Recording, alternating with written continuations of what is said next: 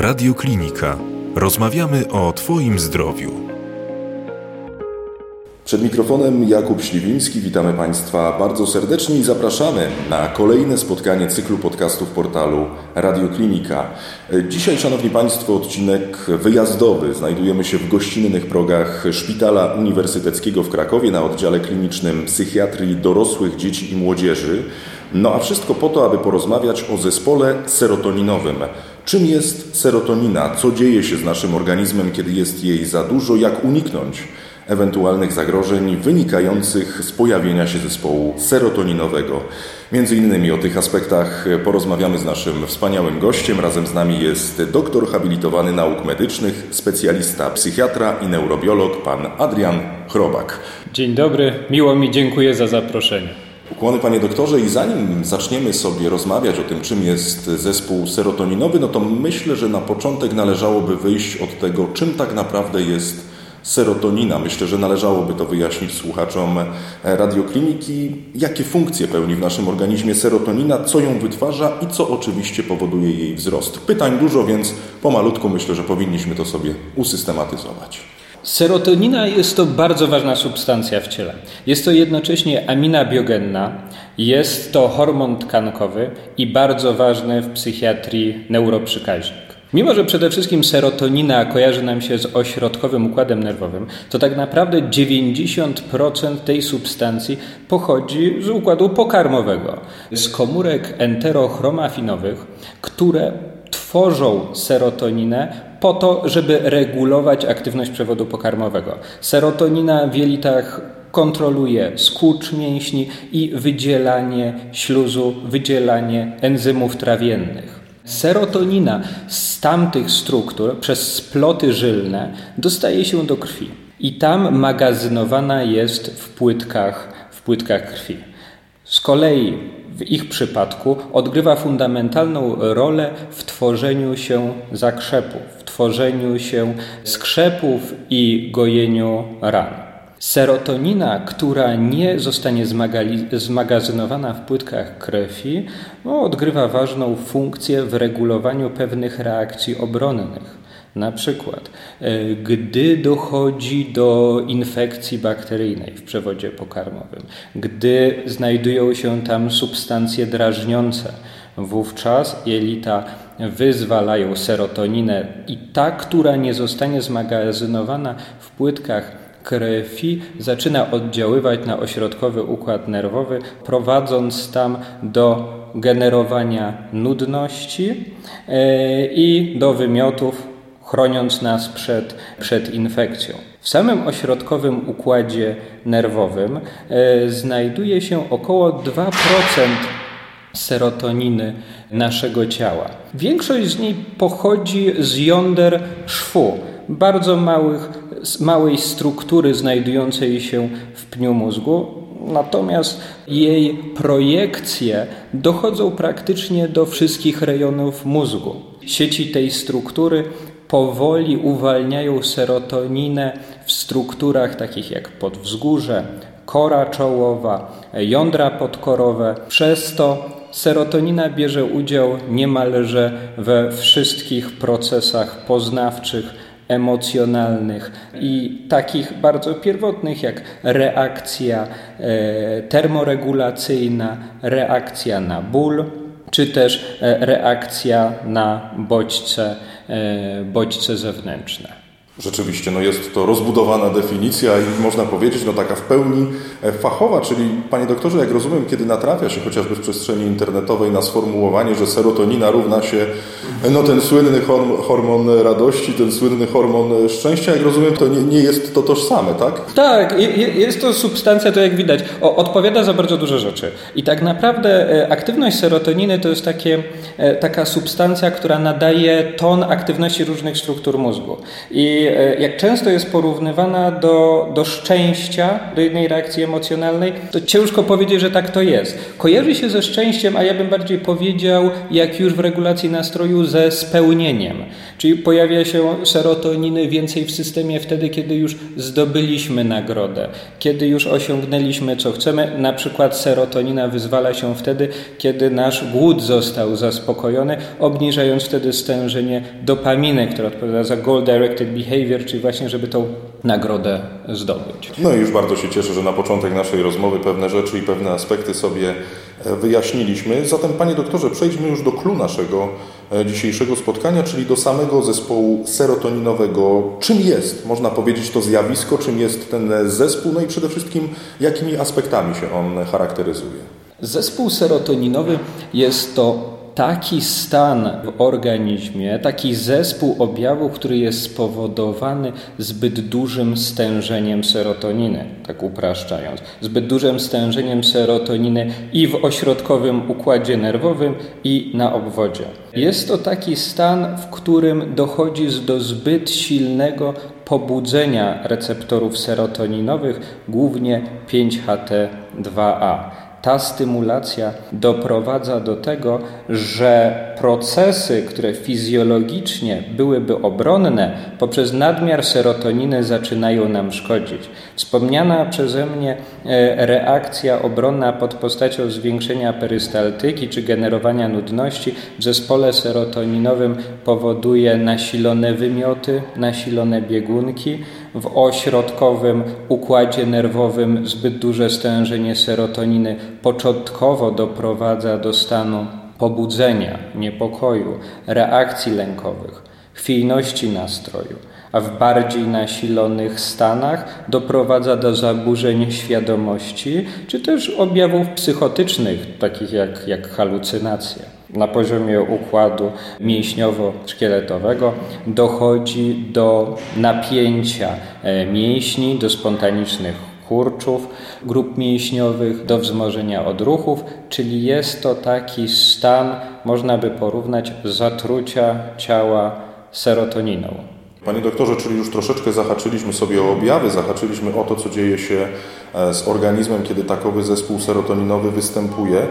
No ale pytanie, skąd ten zespół się pojawia? Pytanie tutaj pojawia się również, czy to li wyłącznie jest zależne od rodzaju leków, jakie są przyjmowane. Być może dzięki różnym korelacjom na linii przyjmowane przez nas leki, a różnego rodzaju e, suplementy, po prostu z jakiego powodu ten zespół się e, pojawia? No i pytanie, jaki rodzaj leków powoduje, że ta serotonina jest wyższa, jest jej wyższy poziom w naszym organizmie i analogicznie, co może obniżyć jej poziom w naszym organizmie? Najczęściej jest to po prostu zespół spowodowany jatrogennym działaniem leków, substancji, które przyjmujemy. Są trzy główne powody zespołu serotoninowego.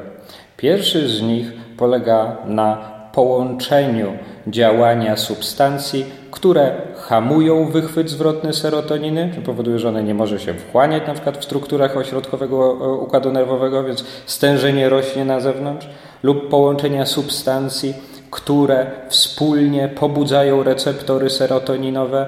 Jest to tak zwane działanie, jest to efekt interakcji farmakodynamicznych. Czyli gdy substancje mają powolny ef po, podobny efekt, nasilają swoje, swoje działanie. Drugą przyczyną zespołu serotoninowego są interakcje farmakokinetyczne. Czyli w takiej sytuacji, kiedy stężenie jednego z leków, który działa na ten układ serotoninowy, jest podnoszone przez e, działanie innego leku, doprowadzając do, do, do przekroczenia jego efektów terapeutycznych.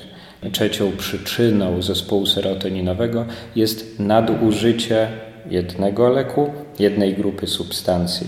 Zespół serotoninowy nie tyczy się tylko i wyłącznie interakcji między lekami, ale może być spowodowany również stosowaniem suplementów roślinnych czy w ogóle produktów pochodzenia e, roślinnego, na przykład stosowanie dziurawca czy żeńszenia. Panie doktorze, no ale jeżeli rzeczywiście czytamy o zespole serotoninowym, to oczywiście to, o czym Pan powiedział, że najczęściej te przypadki pojawiają się właśnie nie wtedy, kiedy my przedawkowujemy, kiedy niewłaściwie e, stosujemy dany przepisany nam lek, no ale kiedy zachodzą te różnego rodzaju niewłaściwe korelacje, czy możemy zaryzykować tezę, że w tych najczęstszych przypadkach, jeżeli chodzi o zespół e, serotoninowy, że to po prostu są te no, nie, nie, niesympatyczne korelacje na linii leki przyjmowane, a pewne uzupełnienia tych leków, być może różne, różne zależności pomiędzy innymi lekami. Czy tak jest rzeczywiście najczęściej? Tak, najczęściej zdecydowanie zespołem serotoninowym spotykamy się wtedy, kiedy dochodzi do nie, nie, niefortunnej interakcji między lekami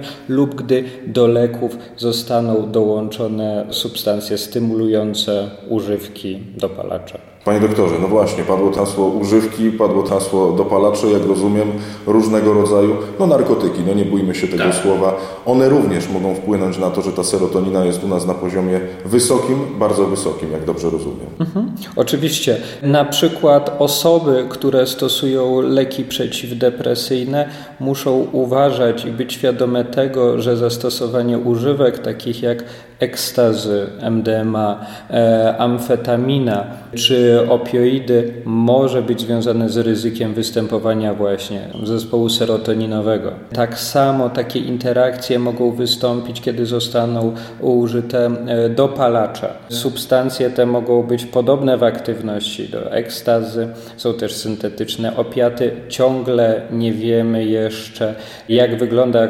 konkretnie mechanizm działania, działania e, do ale ryzyko zespołu serotoninowego jest e, istotne. Panie doktorze, na podstawie pańskiego doświadczenia, jeżeli chodzi o zespół serotoninowy, jeżeli chodzi o pacjentów, którzy u Pana także się pojawiają, to są rzeczywiście głównie osoby, które są poddawane leczeniu psychiatrycznemu, czy być może jednak są to także inne jednostki, które po prostu korzystają z tych substancji, o których wspominaliśmy i gdybyśmy mogli tutaj zaryzykować troszeczkę pewne oszacowanie, pewne statystyki, jeżeli chodzi o występowanie zespołu serotoninowego, ja sobie zdaję sprawę, że to jest absolutnie e, trudna materia, no ale nic tak nie działa na wyobraźnię jak liczby, jak konkrety, jak dane, więc pytanie, czy jesteśmy tutaj cokolwiek w stanie dookreślić. Z mojego doświadczenia, no, przez to, że pracuję jako psychiatra, no to najczęściej stykam się z przypadkami z mojego ogródka, no ale faktycznie jedną z najczęściej dotykanych przez ten zespół e, grupą pacjentów są pacjenci, którzy stosują leki e, należące do grupy inhibitorów wychwytu zwrotnego serotoniny i serotoniny i noradrenaliny, czyli właśnie leków przeciwdepresyjnych. Badań pod względem częstości występowania tego zespołu no, no jest niewiele.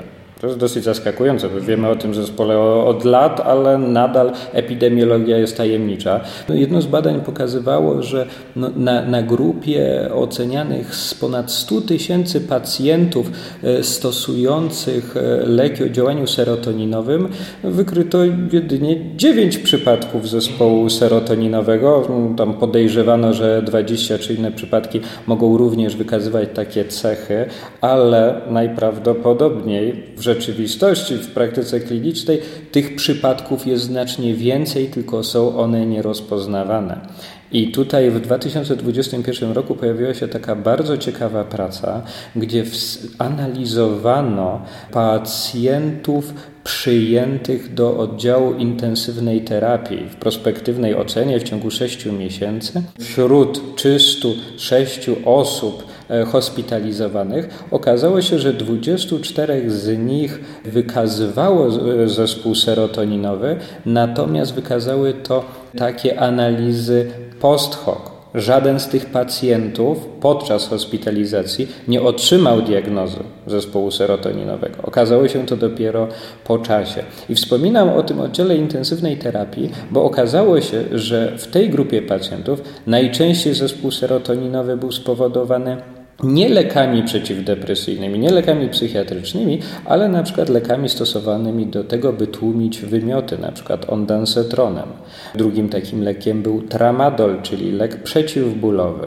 Ci pacjenci również, którzy stosują leki przeciwbólowe, przeciwwymiotne, pacjenci na przykład leczeni onkologicznie, są również szczególnie wrażliwą grupą, gdzie zespół serotoninowy może się pojawić. Panie doktorze, zatrzymajmy się na moment przy depresji, zatrzymajmy się również przy leczeniu zaburzeń lękowych. My cały czas rzeczywiście orbitujemy wokół tego tematu, no ale wydawać by się mogło, że przy okazji nie chcę powiedzieć uśpienia, ale być może minimalizowania ryzyka związanego z depresją, no właśnie zależy nam na tym, aby jednak ta serotonina była na dosyć, na dosyć wysokim poziomie. Więc pytanie, jak tutaj zachować ten zdrowy balans, zdrowy rozsądek, żeby nie przesadzić, no bo ja cały czas również wracam do tego, że no trudno jest mi sobie wyobrazić stan, w którym my no dążymy do tego, żeby ten, no mówiąc kolokwialnie, ten hormon szczęścia, żeby on był na naprawdę wysokim poziomie, a tu się okazuje, że można po prostu przesadzić. Można przesadzić. Ta przesada no, jest szcz szczególnie widoczna przy interakcjach lekowych, natomiast sprawa serotoniny, żeby tutaj dobrze odnieść się do przypadku, przypadku balansu, jest to bardzo kontrowersyjna kwestia. Hormon szczęścia, serotonina, zyskała sławę w historii tym właśnie hipotezą e, monoaminergiczną w depresji, e, w lęku stężenie serotoniny jest za małe, więc powinniśmy zwiększyć to stężenie, by uzyskać efekt terapeutyczny terapeutyczny. Natomiast no, badania pokazują, że gdy stosujemy e, leki z grupy inhibitorów wychwytnej zwroty e, i inhibitorów wychwytu zwrotnego serotoniny, to stężenie podwyższa się dosyć szybko, już, już pierwszego dnia. Natomiast efektu przeciwdepresyjnego nie ma. On się zaczyna dopiero pojawiać około po dwóch tygodniach stosowania. Dlaczego? No bo właśnie wychodzi na to, że nie chodzi tylko i wyłącznie o stężenie tego leku, ale też to, co on robi. Najważniejszą rolą e, w tym procesie terapeutycznym jest to, w jaki sposób ta serotonina, działając sobie w tle, doprowadza do przebudowania połączeń e, w ośrodkowym układzie nerwowym. Niedawno ukazała się taka sławna praca w Nature, która pokazywała, że rola serotoniny jako substancji, która podwyższona lub obniżona doprowadza e, do, do, do powstania objawów depresyjnych, nie jest taka ważna, jak wcześniej sądziliśmy. Więc e, odpowiedziałbym na to tak, że tutaj serotonina i stężenie jest jedynie e, jednym z naszych narzędzi do pomocy w samej depresji, natomiast sama w sobie e, nie jest, nie jest kluczowym elementem pato, patofizjologii. Więc zamiast e, szukać e, sposobu, jak ją podwyższyć, jak ją obniżyć, powinniśmy tak całościowo popatrzeć na patofizjologię depresji, łączyć działania terapeutyczne, łącząc zdrowe nawyki i odżywianie i higienę snu jak i również e, farmakoterapię. Dobrze, że Pan doktor o tym, o tym wspomniał, bo przy tym również chciałbym się teraz zatrzymać. E, czy są jakieś inne czynniki, inne substancje, dzięki którym my możemy tę serotoninę w naszym organizmie podwyższyć, a nie właśnie ulegając jedynie tej e, farmakologii?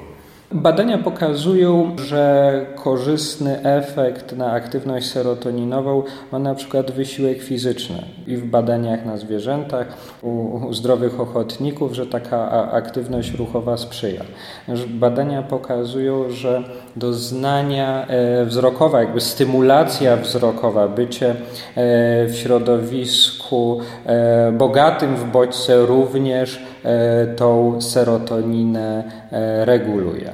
Więc to są takie, takie czynniki. Również dieta, która posiada w sobie no, du duże wartości, dużą zawartość tryptofanu, aminokwasu, który jest niezbędny do tworzenia serotoniny. Jest pokazane, że taka wolna frakcja tryptofanu, czy ten, ten tryptofan pływający we krwi, przedostając się do mózgu, jest w stanie zwiększać stężenie serotoniny ale musimy pamiętać, że nie chodzi tylko o, o, o, poziom tej serotoniny, o samej wartości, no bo to warto przypomnieć, że w sytuacji, kiedy jesteś, mamy zatrucie pokarmowe, tej serotoniny mamy wyjątkowo dużo e, w ciele, a z korzyścią wielką to, to nie ma nic wspólnego. Dokładnie tak. Zatem wracamy już, panie doktorze, do tych, no niestety, przykrych przykrych objawów i przykrych sytuacji związanych z zespołem serotoninowym. Pan oczywiście te kilka bądź też kilkanaście minut temu e, wspominał niezwykle szeroko o tych objawach, ale gdybyśmy mogli to jeszcze e, sumować i, i, i przypomnieć słuchaczom radiokliniki i powtórę, panie doktorze, w którym momencie my powinniśmy się, powinna nam się zapalić w głowie ta może nie czerwona, ale już taka późno pomarańczowa lampka, że w naszym przypadku ten zespół serotoninowy może występować. I pytanie, do jakiego lekarza w pierwszej kolejności należałoby się zgłosić. Objawy możemy podzielić na trzy główne grupy. Pierwsze to są objawy pochodzące z ośrodkowego układu nerwowego. To jest pobudzenie psychoruchowe, e, to są objawy lękowe, to jest chwiejność emocjonalna, no i najcięższe objawy zaburzenia świadomości, stany splątania. Druga grupa są to objawy wegetatywne podwyższone e, ciśnienie, e, ciśnienie krwi, podwyższona akcja serca, podwyższona temperatura, potliwość, też dolegliwości w tym z przewodu pokarmowego, biegunki, nudności, wymioty. Trzecia grupa to są objawy neurologiczne, spontaniczne, kloniczne kurcze mięśni, drżenia, oczopląs i wygórowane odruchy e, ścięgniste. To są trzy najważniejsze e, grupy. Na samym początku zespół serotoninowy może być bardzo trudny do, do zidentyfikowania, ponieważ pacjent może sprawiać wrażenie rozwijającej się infekcji. To może być jakiś stan podkorączkowy, potliwość, dolegliwości e, gastryczne, może być kaszel. Pacjent nie będzie myślał, że jego stan e, jest związany z, z efektem działania leków. Może to doprowadzić do problematycznej sytuacji, że pacjent korzystający z leków przeciwdepresyjnych skorzysta wówczas z, z popularnych środków e, stosowanych na, na, na przeziębienia, zawierających e, chlorfeniraminę, e, czy na przykład dextrometorfan, leki, które nasilają przekaźnictwo serotoninowe, tym samym zwiększając, nasilając te objawy zespołu serotoninowego, które podwyższając temperaturę, e, nasilając dolegliwości z przewodu pokarmowego, pacjent może wtedy e, mieć poczucie, że po prostu infekcja, infekcja się nasila. Należy mieć obawy, że możemy mieć do czynienia z zespołem serotoninowym wtedy, kiedy takie objawy pojawiają się w ciągu pierwszej doby od włączenia nowego leku, dołączenia leku do aktualnie stosowanych preparatów do, do, leczenia, e, do leczenia depresji. Zazwyczaj zespół serotoninowy rozpoczyna się gdzieś tak w ciągu pierwszych 6 godzin. 30% osób ma, ma pierwsze objawy w ciągu pierwszej godziny, a 60% w ciągu 6. E, to będzie takie miało, miało fundamentalne znaczenie dla, dla rozpoznania. W pierwszej kolejności z tymi objawami powinniśmy zgłosić się do lekarza psychiatry, a jeżeli nie są to objawy związane z leczeniem psychiatrycznym, do lekarza rodzinnego. Natomiast jeżeli objawy rozwijają się szybko, zwłaszcza, e, zwłaszcza podwyższenie temperatury powyżej 39 stopni, e, stany splątania, zagubienia, już czyje też e, zaburzeń neurologicznych, oczopląsu, napięcia mięśni, to są sytuacje, w których niezwłocznie trzeba e, udać się do szpitalnego oddziału e, ratunkowego ponieważ ciężkie postacie zespołu serotoninowego wymagają leczenia na oddziale e, intensywnej terapii, ponieważ są to stany e, zagrożenia życia. Już za chwilę oczywiście przejdziemy sobie także do leczenia i na czym ono E, polega, ale jeszcze właśnie wróćmy do tego diagnozowania, o tym także już Pan, już pan powiedział, Panie doktorze, jak rozumiem, my w tym momencie nie dysponujemy żadnymi konkretnymi testami, konkretnymi narzędziami, które mogą wprost wskazać, że ten zespół serotoninowy występuje. To jest po prostu poleganie na objawach, to jest poleganie na różnego rodzaju i dogłębnym, można powiedzieć, wywiadzie, tak? Tak, badania, badania laboratoryjne pełnią e, rolę tylko e, pomocniczą. Możemy stwierdzić wtedy, czy zwiększoną leukocytozę, e, zwiększone stężenie e, kinazy fosfokreatyninowej, natomiast są to takie oznaczenia niespecyficzne. Najważniejszy jest wywiad i badanie przedmiotowe, zwłaszcza badanie neurologiczne.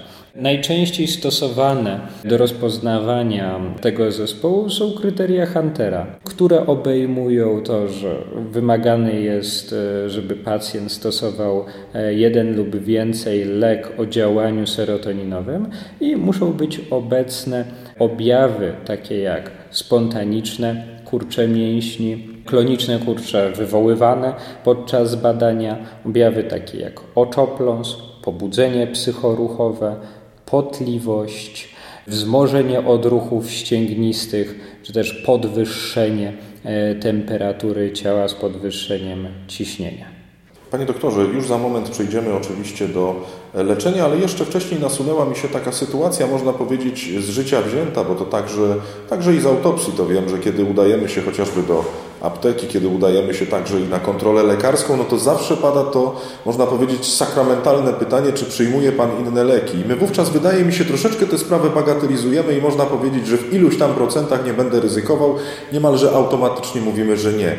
I tutaj chciałbym Pana zapytać, to również jest związane z zespołem serotoninowym, czy słuchacze radiokliniki powinni sobie no, niemalże wkuć do głowy, że za każdym razem, kiedy idą po jakiś lek, kiedy zwracają się w kierunku e, specjalisty, lekarza, że rzeczywiście ta odpowiedź powinna być jasna, powinna być konkretna, wskazana i pytanie, czy my także powinniśmy pytać, czy te leki, które będą nam przepisywane, które chcemy wybrać, które chcemy kupić, czy one także mogą, w połączeniu oczywiście z innymi medykamentami, które przyjmujemy, mogą powodować wystąpienie zespołu serotoninowego. Jak najbardziej powinniśmy o tym pamiętać jednocześnie i będąc w roli lekarza, i będąc w roli pacjenta.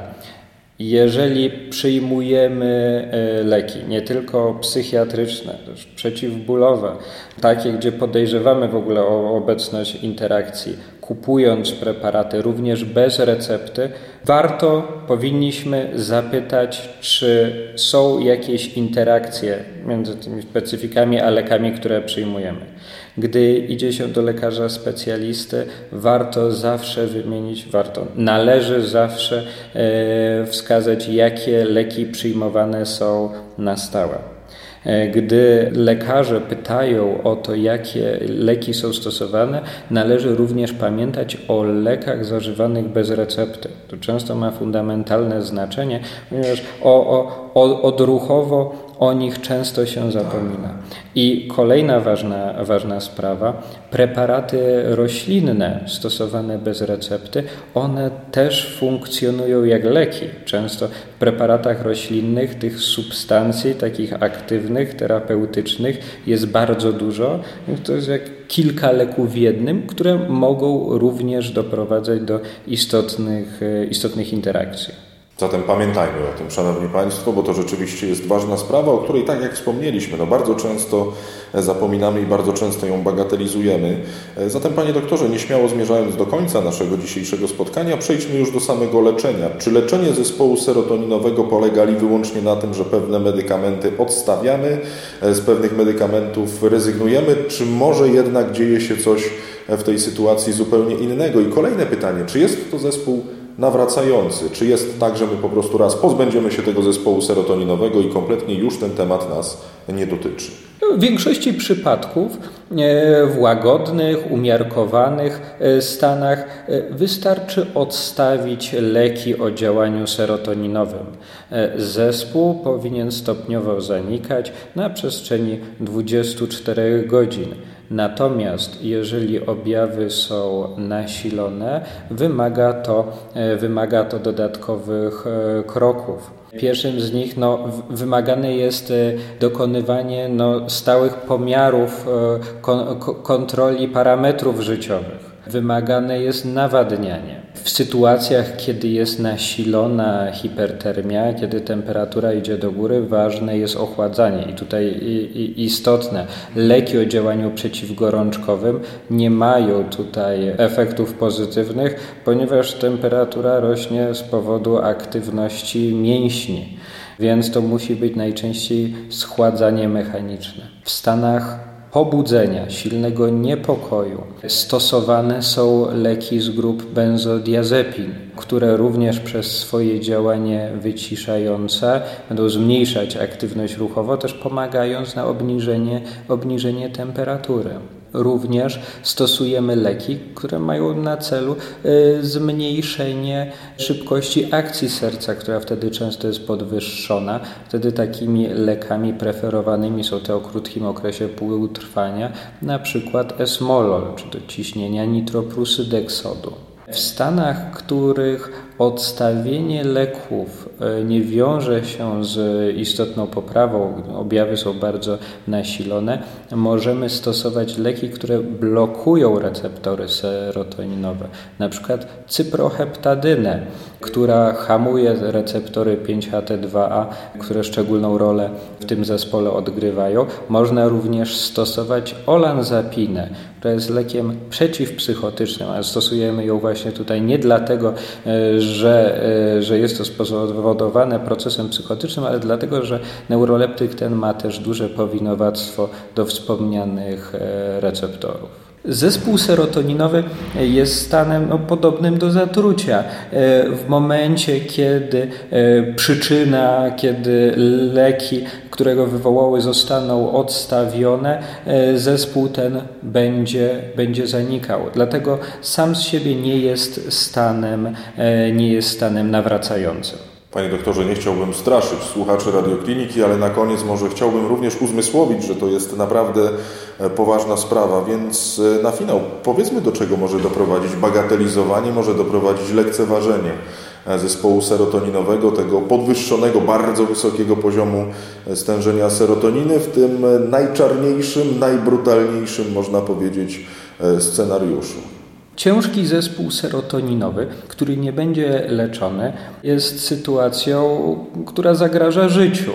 E, kilka procent pacjentów dotkniętych tym stanem może umrzeć w wyniku właśnie hipertermii, e, niewydolności nerek albo wstrząsu. Więc jest to stan, który wymaga nadzoru, wymaga szybkiej reakcji, wymaga kontroli lekarskiej, no i w zaawansowanych e, przypadkach wymaga leczenia na oddziale intensywnej terapii. Gdy pojawiają się objawy tego zespołu, należy skonsultować się z lekarzem, żeby właśnie on mógł pomóc nam w ocenie, czy jest to przypadek, który wymaga niezwłocznie podjęcia takiego leczenia. Dokładnie tak. Doktor habilitowany nauk medycznych, specjalista psychiatra i neurobiolog pan Adrian Chrobak był gościem portalu i podcastu Radiokliniki. Panie doktorze, ogromna przyjemność, bardzo serdecznie dziękuję. Bardzo dziękuję również.